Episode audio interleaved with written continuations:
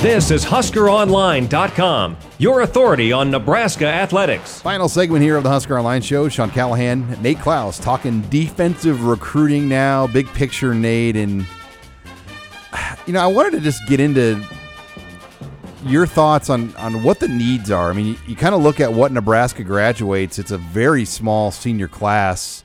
There's just 24 seniors on this team overall, but only 17 are on scholarship, Nate, right? And actually 15 uh, today. I mean, that's before walk on additions. So, you know, there, there aren't a lot of just glaring big gaps of defensive players moving on, but, um, you know, other than defensive line. Yeah, defensive I mean, line, that's the five seniors on the defensive line. Yeah, that doesn't happen very often. I mean, I don't recall the last time you had five scholarship guys along the defensive line that were Especially when you play a 3 4. Yeah. So to me, that's that is the biggest need in this class.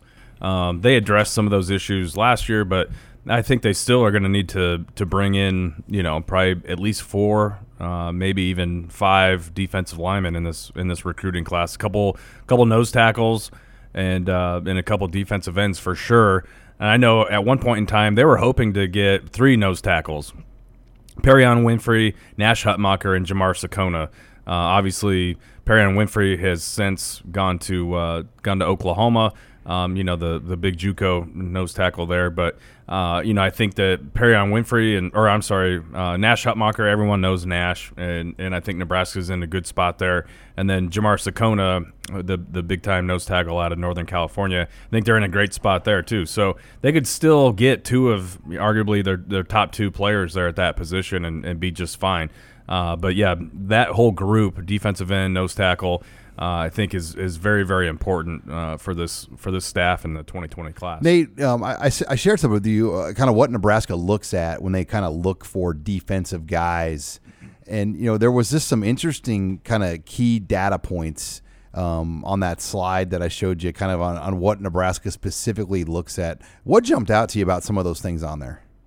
Well, nothing too crazy, but um, you know, at, at, the nose tackle position, they like guys who are 300 plus pounds, and so you know, and, and that's kind of what you what you want. I know that big bone guys. Yeah, I mean, you want a big you want a big square plug there, a big you know, real strong guy uh, in that middle, uh, somebody who's going to command double teams and, and eat up a little space, but also somebody who can collapse a pocket and um, you know who's athletic enough to to you know be be a little bit of a problem for that offensive line, and so. Um, you know, nothing, nothing too glaring there, but um, you know, and the big thing for for ends and in something that Erik Chinander always talks about or has always talked about since he got to Nebraska is length. Um, whether it be defensive end or outside linebacker, I mean they they they want guys with length there um, eh, on the on the edge of the defense, and so um, so that's kind of what they're looking for uh, in the in the defensive end is is big, tall, long bodies there, athletic bodies, and guys that aren't afraid to, to hit. Um, you know, quick, athletic strikers uh, that have length, and and so. Uh, all across that, that defensive front, that's what they want. But especially in the middle, they want big, strong, 300 pound plugs uh, there that can that are going to command double teams and, and kind of open things up for other people too. Inside linebacker is an interesting one too, Nate, because I mean, measurables are one thing, but really it's natural instincts. That's probably what they look for the most at that position. And Barrett Ruud, I mean, who better than to diagnose a guy's natural instincts and maybe one of the more naturally instinctive linebackers in recent Nebraska football history? Yeah, I mean, you can tell if a guy is just a natural or not by what position they're always in. If they if they always seem to be in the right spot at the right time, or or guys who can diagnose plays early on, I mean, that's that's what they want in that in that middle linebacker position. And and Barrett Ruud has said it several times now. The days of you know, having that 240 to 250 pound big, you know, Dick Butkus, you know, middle middle linebacker. Those days are pretty much over. I mean, you still there still are times where you need somebody like that, but for, at the same time.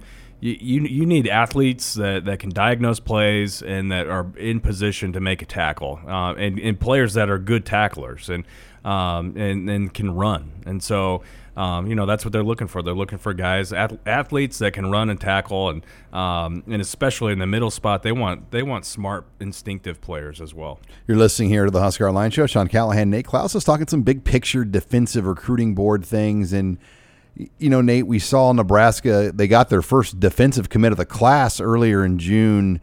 Um, Tamon Lynum, you know, and, and somewhat under the radar um, just because he didn't have a ranking on rivals. But I'll tell you what, Travis Fisher, if we've learned anything about how he recruits, he's got a p- pretty specific set of prerequisites. I think year one, he kind of had to go off that sheet a little bit and just get guys in there and take a chance on a lot of those guys. A lot of those guys aren't even here anymore. CJ Smith and, um, you know, some of the other defensive backs have left the program already, uh, Cam Jones, um, etc. But you're starting to see really, I think, or we're learning a lot more about what Travis Fisher truly wants, the type of guys he wants in this program. Yeah, I think more more than not, he wants big, tall, long corners and safeties in, in that back end of the defense.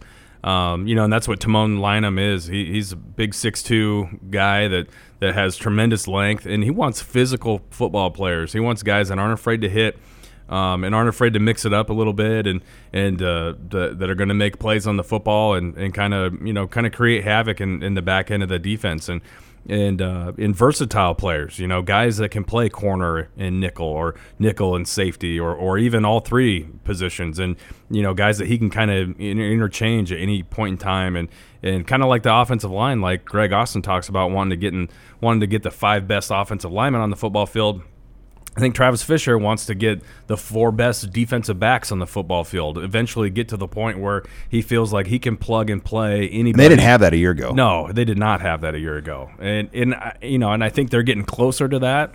Uh, especially with some of the guys they, they they're bringing in as true freshmen, uh, like a Noah Pola Gates and uh, you know Quinton Newsome and, and, and Myles Farmer and, and guys like that. But uh, J- J- Javin Wright, but they're going to be getting to the point where I think Travis Fisher will be able to feel comfortable kind of moving moving anybody to any certain position position in the back end of that defense and, and feeling really good. And you that. saw that at Central Florida, especially in that second year, just the type of athletes he had back there. And, you know, I, I think – they somewhat battle on finding the right type of Florida kids to get up here, guys that fit that profile. We saw them going to Georgia last year a lot more. No Florida. Um, Lynum is the first Florida guy they we talked about last week. First Florida guy they've gotten since uh, the class of 2018. Um, but I think if there's anything they've learned about recruiting Florida, Georgia type of kids, they've got to make sure they're the right type of kids that fit up here because we've seen a lot of guys come and go in this program quickly under this staff that maybe just don't fit into what's going on in Lincoln. Yeah, you, you have to find the right kid, and I, I, think more times than not, it's it's a mentally tough kid that that um, you know that their family's going to have an opportunity to get up to a game or two a year. Um, you know, and, and, and, because every kid, I don't care where they're coming from, there's going to be a point in time where things get tough and maybe they get homesick. And and you know it's it's different in Nebraska than it is in Miami, obviously. Um, and there's going to be times where you, are missing home a little bit, and and um, you know, and, or or where you got to change, uh, you know, what you, what you're always, what you've always done or how you've always acted, maybe to to fit into the culture a little bit here. And um, you know, and those are those are not easy things to do for some kids. And uh, so, if you're Nebraska, you got to find the right types of kids that are that are going to be mentally tough to, to kind of go through some adversity and to maybe suck it up when it, when the weather's not you know 90 degrees and and and you know perfect out.